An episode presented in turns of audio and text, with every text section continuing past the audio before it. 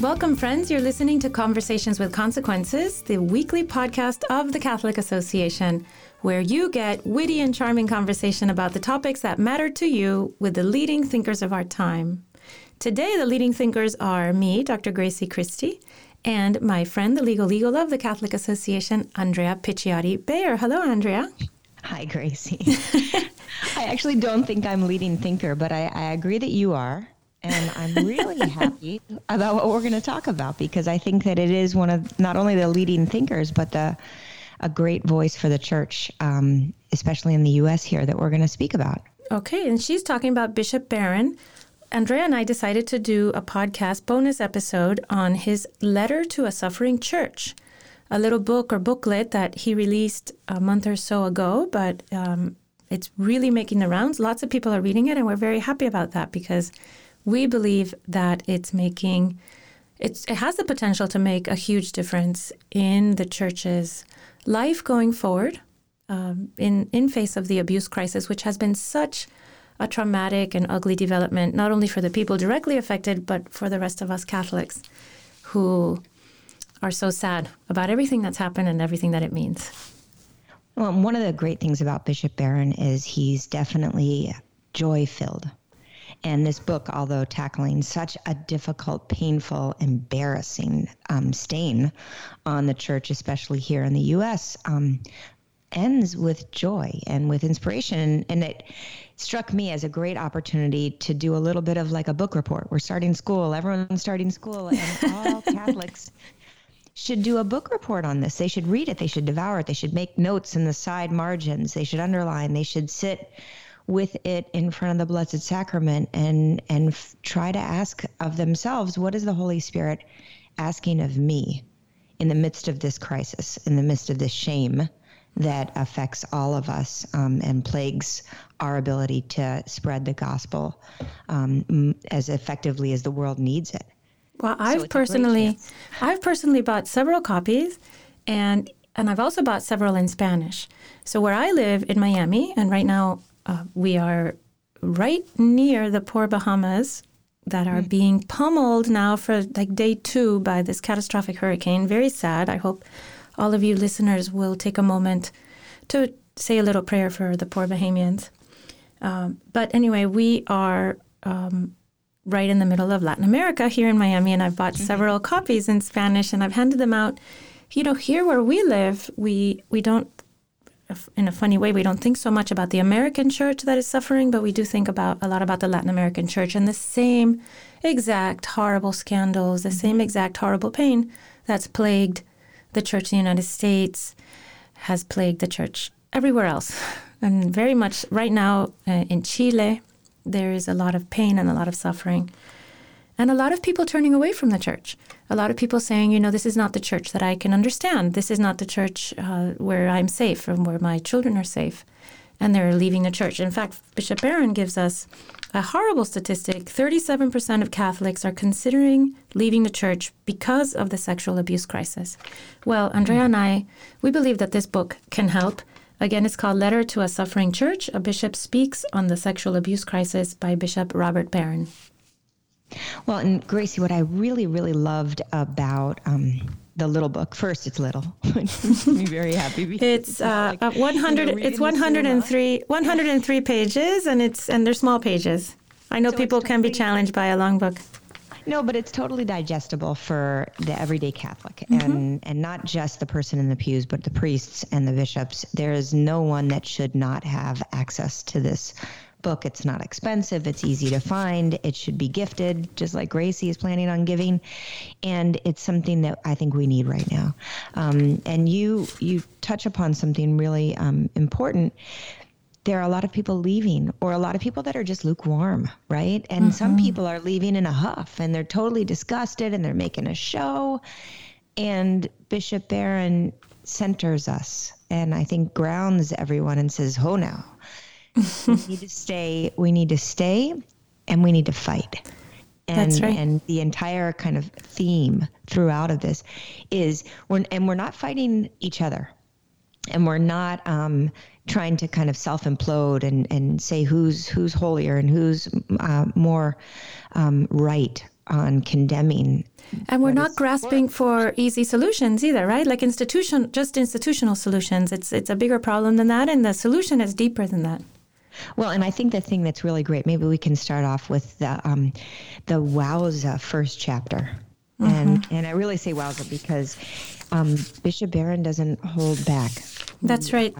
So and chapter one identifies what what it is. Why don't you tell everyone, Gracie, what what the name of the chapter, the first chapter? Yeah. Is? So the first chapter is the Devil's Masterpiece, and Bishop Barron, he really makes it clear that when the devil decided to to attack the church exactly in this way, he was being brilliant, his usual brilliant self, because um, as he says, it's so it seems so thoroughly thought through, so comprehensively intentional um, that the the devil it has to be a personality behind this ex, ex, exact picking exactly what would hurt the most and what would cause the most distress and the most distrust and the most despair amongst the faithful.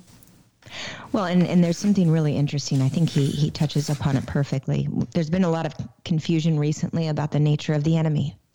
Um, and, and the devil is a person, right? I mean, the devil is a fallen angel, and and Bishop Barron says the devil works typically through suggestion, insinuation, temptation, and seduction. He is essentially powerless until he finds men and women who will cooperate with him. And that's a really That's a very um, good point super shocking, right? So mm-hmm. he's prowling about along with uh, tons of minions looking to take souls, looking to um, confuse, and he needs our collaboration. And sadly, uh, he's found collaboration, found collaboration among many of our most trusted people within the church, right? Priests well, yes, and, and, and, and when the, the hierarchy.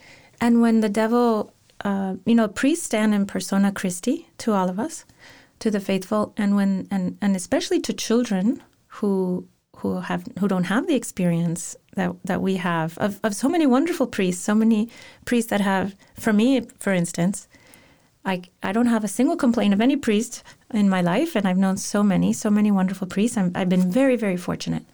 But these priests priests stand in persona Christi to us and to a child. I've had some of my children misidentify the priest at the altar as God uh, this has happened to me many times as the children were growing up. God said, I said, no, that's not God, that's the priest.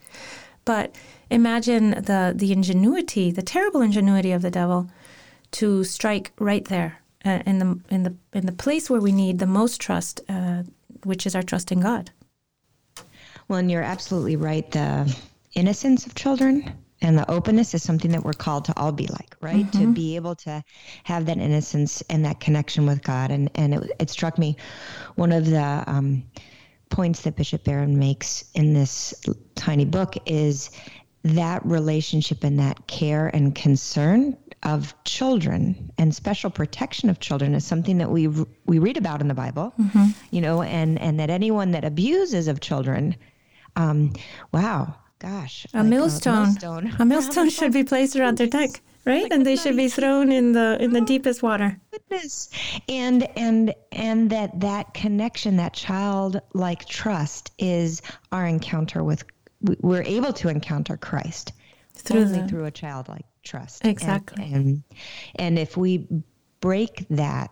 Uh, either through abuse or suspicion, um, we're really kind of cutting off a great channel to to connect with God. So at, at the end of the first chapter, Bishop Barron says, so many Catholics are understandably asking, why should I stay? Why not abandon this sinking ship before it drags me or my children under? So that's at the end of chapter one. But chapter two is where he gives us uh, light from the scriptures. So that's the name of the chapter, Light from the Scriptures. And um, he is able to, in a very short chapter, he's able to place this this terrible uh, scourge of sexual abuse, he's able to place it uh, within the scriptural, this long scriptural narrative that we have, where God, um, in his dealings with the people of Israel, he he he tells the people of Israel what the true nature of sexuality is, where sexuality belongs, how sexuality is holy, and um, and how it's not and how when mm-hmm. sexuality goes wrong, it goes terribly, terribly wrong, and how that is so inimical to the way that God wants for us to live. Well, it's very easy when we think about the world around us, right? One of the biggest challenges to, is to see that the world around us has such a mi- misunderstanding right now of of human sexuality, right? Everything seems to be turned on its head, even just in our generation, Gracie, you and I. Things that normally were considered aberration are now completely norm, normalized. Exactly, right? so, yeah. So uh, we we live in a world that's that's um, turned inside out uh, and upside down uh, as far as human sexuality, and the church continues to give clear direction in in its message and its teaching. And unfortunately, this crisis has said, in our practice, are we living it? Mm-hmm. And and have our, our spiritual leaders been living it, but also ourselves. I think there's something, you know, it gives a chance to pause. It's very easy to point fingers at someone and and talk about their failings, but also it, this is an opportunity to think, are we living purity? Mm-hmm. Um, and and is our understanding and our appreciation of the sexual gift given by God one that we're respecting and and passing on? And it's very helpful to read from Bishop Barron how these things are are completely they're so old. They're as old yeah. as humanity, right? These these cra- these this lack of understanding of the sexual gift, of the holiness of the sexual gift, of where it belongs and how it can be made dign- how it is supposed to be dignified and full of grace uh, and fruitful and, and uh, all the wonderful things that sex is. Instead, man from the very beginning has been able, has sadly been able to turn it on its head and completely do the opposite of what God intends for human sexuality. So he places, he talks about Sodom and Gomorrah and Lot and his and his poor daughters. Then he goes on to Eli and his sons, and what else does he talk about? Oh, of course, David and Bathsheba, which is so sad. Such a sad story. I mean, a man that was King David, the, the, the beloved one of the Lord, right? Who's, who danced before the ark, to fall so low as to send Bathsheba's husband to his own to, mm-hmm. to, to murder Bathsheba's husband so that he could have that sexual pleasure with with Bathsheba. So he, as uh, Pope uh, Bishop Barron says, David stands here as an icon of the abuse of power, just as well, and, uh, it's happening and, today. And I think it, it, gives us a chance to remember the power of the Old Testament. I don't know about you. I, I tend to spend, you know, my daily reading of the Bible. I, I always gravitate towards the New Testament, and I forget that the Old Testament is part of this continuation that God has guided us humanity through. Absolutely, and, yeah. And it's a great reminder um, that the importance of Scripture to kind of give us signposts on where we're supposed to go individually in our own lives and and as a community of believers, and and see that there are people who have gotten lost along the way. Mm-hmm. It's not mm-hmm. comforting. it's not comforting, but it, it makes our present struggles a little easier to understand, maybe a little easier to bear right? Well, and pay, we, we have to pay more attention. If the people who have come before us have fallen, we it's like you know, fool me once, shame on on you. Fool me twice, shame on me. We can't fool, be fooled. We can't be fooled uh, by the enemy in in these games that mm-hmm. he's he's uh, inviting us to play in. The um, right because the, it starts with unchastity. It starts with the pursuit of pleasure, but it ends in terrible abuse. It always ends in abuse when you take sex out of its safe spot in matrimony. It turns. It's always abuse. In my in my opinion, sex outside of marriage is always a form of abuse. What's really interesting as we go through this book, um, when we talk about we've been there before, is is actually the the title of the third chapter, and it talks not only you know the continuation of the scriptural um, failings of man, but of the church, and um, and it's I think he's doing it not to downplay our problems, but to encourage us to know that the church isn't disappearing. Mm-hmm. We're not falling apart. Um, and what we've we come this far, we're going to go further. And we need to stay faithful we need to stay faithful and that's that's um, i guess the thing that i most enjoyed about the book is don't leave stay stay and fight um, and and can I read? Can I read a couple of quotes from this chapter? They're they're not quotes from Bishop Barron. They're quotes from favorites of Bishop Barron, but they're also my favorites. So he's uh, let's see. Um, John Henry Newman, who will be canonized in October, who Bishop Barron calls one of the most perceptive theological minds in the tradition, made this observation. The whole course of Christianity is but one series of troubles and disorders. Every century is like every other, and to those who live in it seems worse than all times before it. The church is ever ailing. Religion seems ever expiring, schisms dominant, the light of truth dim, its adherents scattered. The cause of Christ is ever in its last agony. Is that wonderful? it's amazing how we're able to like exaggerate everything, calm down, stay where we are. Always in its last agony. fine. Mm-hmm. Yeah, we are. You know, we are a people, the Christ- Christians. We are a people of ex- of who live in extremes. We live we live in an extremely broken world, and we have been given an extremely beautiful and difficult to implement um, pastoral job, right? It's very difficult to implement what's been handed to us. The, the, the gospel is very difficult. So we are a people who live in extremes. But what's really, really great is we're exactly in the right place. We're exactly where we need to be in the midst of the turmoil, in the midst of, of the storm. We're in the right boat. We're in the boat that never sinks and we have to stay there. And and I really appreciate um, the reasons why we have to stay. The reasons why we can't jump ship and just kind of think that we're going to be fine someplace else and we're going to. Okay, but you're going to chapter. From, I love to jump ahead. You're jumping to chapter four. Are you done with chapter three?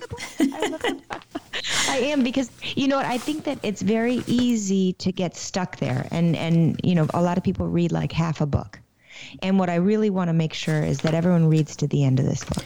Okay, but I did find chapter three very encouraging. Very because well. the story some of the stories in chapter 3 he gives so he gives us stories in chapter 3 starting from the first days of the apostles the acts from the acts of the apostles of of human sexuality gone terribly wrong and there have been times in the history of the church where the rot was so intense that it makes the current situation seem uh, something that we can definitely overcome as a church, as an institution, as a holy and divine institution. Mm-hmm. So anyway, no. I like. I happen to like chapter three. I do too. I just want to get to the the the the, the inspirational messages. No, of, no, no. Why we can't find. No, no, and you're absolutely right, Andrea. Because chapter four is why should we stay, and this is obviously the most important thing. Why should we stay? You know, it's very easy. Sometimes, um, especially as we get older, we always think back to like how things were so much better before. Um, and, and this lead in really shows how things have always been um, in turmoil. But when we stay where God has put us, when we bring more people to his church, we will find tranquility. And, and one of the kind of first dimensions, as he, he mentions it, that Bishop Barron uh, speaks about the church is the church speaks of God. Mm-hmm. And and we hear we are surrounded by noise, right? We're surrounded by so many um, kind of new models, and a new iPhone is out, and think about getting thinner and faster, and you can be prettier, and very rarely do we even hear about um, God. And and in the church, we can trust that we're going to hear of God. And Bishop Barron, Bishop Barron reminds us that it is only uh, when we are plugged into God, when we are oriented towards God, that we have peace and that we have tranquility and an understanding of our own lives. He says, let's see well, for instance, he says certainly one of the reasons for the chronic depression that seems to bedevil so many people today is the loss of a transcendent point of reference. How true is that? People don't know who they are. They don't know why they are walking around in, on the world. The material things that they're told are going to satisfy them and bring them happiness simply do not. And there's a lot of sadness in the world, a lot of loneliness. And it's that transcendent point of view, the knowing that we are children of a beloved God, of a, of a mm-hmm. loving God, that can the only that's the only thing that can give us the satisfaction and tranquility that will make our days on earth here uh, livable. Well, and he uses a beautiful phrase, the hungry heart. Mm.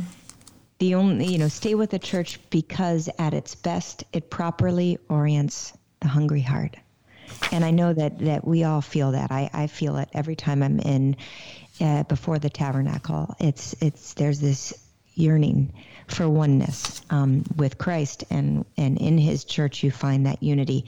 And the other the other thing that he uh, Bishop Barron mentions is um, the church being the mystical body of of Christ. Not just and, another. Just Jesus is not one more prophet among many, as he says, right? He's not simply a spokesperson for God. He is God from God, light from light, true God from true God. Well, and he says too something beautiful, and it's very easy as we think, especially Americans. Um, he mentions the church is an organism, not an organization. Mm, that's a good one. That's a good line. And it's very important to understand each of its members. We all have different charisms and different strengths and different injuries and different defects. Uh, but at the same time, we're part of the mystical body of Christ. And he points, Bishop Barron points in this chapter to the fact that Jesus is not, uh, he's not one prophet among many. He's not one hero among many. And his, the, the difference in Jesus is that he rose from the dead. And on that third day after his death, when he defeats death and, and the resurrection happens, that's when he becomes that's when he becomes salvation. He is salvation. He is the truth and the light and the way. And he is unlike any other figure in the human imagination and, and mm-hmm. because he does do that that great feat so to walk away from the church is to walk away from from that you can't replace it with a yoga class to, mm-hmm. you can't replace it with with another religion or some other form of of Christian religion that doesn't have that that connection to the mystical body of Christ who feeds us in the Eucharist every week well, there's a great reminder too, and I think we often, as Catholics, forget the power of the Holy Spirit. And uh, the book reminds us of the Holy Spirit and the, uh, the kind of energizing and revitalizing role of the Holy Spirit within the church. And and it's a great reminder. We we have a gift that oftentimes we don't call upon um, to direct us, to orient us, to encourage us. And at the same time, we have you know the Triune God mm-hmm. and God the Father. And right now, I think we all feel like injured children. And, and we haven't been abandoned. We have a loving Father who's there, who's patiently waiting for us to ask for forgiveness and to make a, a return to Him. And the church also gives us the sacraments, which are which are awesome. which are awesome, and they are they are invaluable sources of grace. I know I personally have a couple people that are close to me that have fallen away from the church and have been that and that falling away has been accelerated by the abuse crisis, by the lack of trust that they have in the church, especially in the prelates, I think. I think that they're satisfied that the priests that they have known are good men, but they're not satisfied that these prelates that they've never met, the archbishops, maybe, and the bishops that they will never meet, that they can trust them to keep their children safe. Uh, because we've seen that they haven't done it, right? That there has been so many sad instances of that. And, but and I tell, yeah, terrible, terrible. But I tell my these two or three people that I know, I say, but if you leave the church, you leave the sacraments. And you can go somewhere else and you can listen to wonderful homilies and you can read the, the Bible on your own and, and go pray and you can do all these wonderful things and those are all fabulous. But you won't have the sacraments. Well, and and primary among all of the sacraments, right, is is the Eucharist. And and Bishop Barron makes a point: the Eucharist is the single most important reason for staying faithful to the church. Jesus is our friend. He mm-hmm. has never betrayed us. He has never tricked us. He has never lied to us. And even though our brothers and sisters may have their own error, Christ has never, never left us. Yeah, and, and with and with side. the grace that we get from the sacraments, from the Holy Spirit, then we're able to achieve we can at least try, we can hope to achieve holiness, the holiness that each of us are called for in the midst of our ordinary lives. The great thing that I also think is is something special about the Catholic Church is the role of the saints, and it's um, the saints of the past and the saints uh, currently amongst us. Mm-hmm. I, I can point to people that I know who are living such great holy lives, who are exemplars. Uh, as Catholics, and are really taking all the grace that they have personally and putting it into play, whether it be in their homes or in their work or both. And um, that's kind of the way forward, right? Our last chapter, chapter five, the way forward. Mm-hmm. What are we to do all of this? And and Bishop Barron outlined some really important points. Some of them are are institutional reform points that are very. That's the very first important. one, and he, and he makes a big point of that. And I think that's uh, we need to stop and and consider that yes, uh, the church has come a, the church has come a very long way. The church right now is the safest place a child can be. Right now is in church. It's not in a public school situation. It's not at soccer camp. And the church has has you know since 2002 has implemented you know various things. Bishop Barron does go through them in chapter five of all the ways that the church as an institution has made sure that children can be as safe as possible. Well, and the, and the, the reforms kind of adopted by the Dallas Charter are very important. Mm-hmm. He does specifically mention, I think Gracie, you, knew, you and I both agree that it's important that we get to the bottom of things with Mr. McCarrick. Um, yeah. Who knew? Who who should have stopped things uh, earlier? Who why did why did he uh, kind of why did he uh, find himself elevated? Yeah, why did he keep rising when everybody knew he was a complete a perv? Man. Yeah, yeah, very, very bad man. But then we get to the last point, and that's um, kind of the most important point that lends itself to, to profound meditation, I think, from all Catholics. And that's renewal, right? Yeah, Two kinds of renewal. Bishop yes. Barron separates the renewal. He says renewal of the priesthood, first of all, because there's some serious rot in the priesthood. Ooh, yeah. Because the Catholic Church, the priests in the Catholic Church have exhibited about the same level of sexual perversion as men in the general population. Yeah, and we should shoot for better. We should be our priest should be much much better. So he yeah. does. Father Bishop Barron does not pull punches on this. He he mm-hmm. he. You know he says that straight on. So it could be that the moral relativism that's all around our in our culture that's poisoning our culture has poisoned the seminaries and has poisoned the young priests' minds as well, and the older priests, unfortunately. But well, and I think it seeps into our homes, and that's that second point. And then of, the second point: how how do we live? What what else is needed? It's it's needed a general renewal of holiness. of the laity, and that's and us. That, and that's you know not just in our own lives, kind of cabined into how I'm going to live my own life, but it spills over into our home, mm-hmm. into our friendships, our schools, our neighborhoods. Every opportunity that we have needs to be an infusion of holiness of kind of returning back with a because kind of because Bishop Barron says to us, okay, first of all, priests come from Catholic families and are shaped by the lay culture of our of our homes and our families. And he reminds us 75% of us Catholics do not go to mass regularly.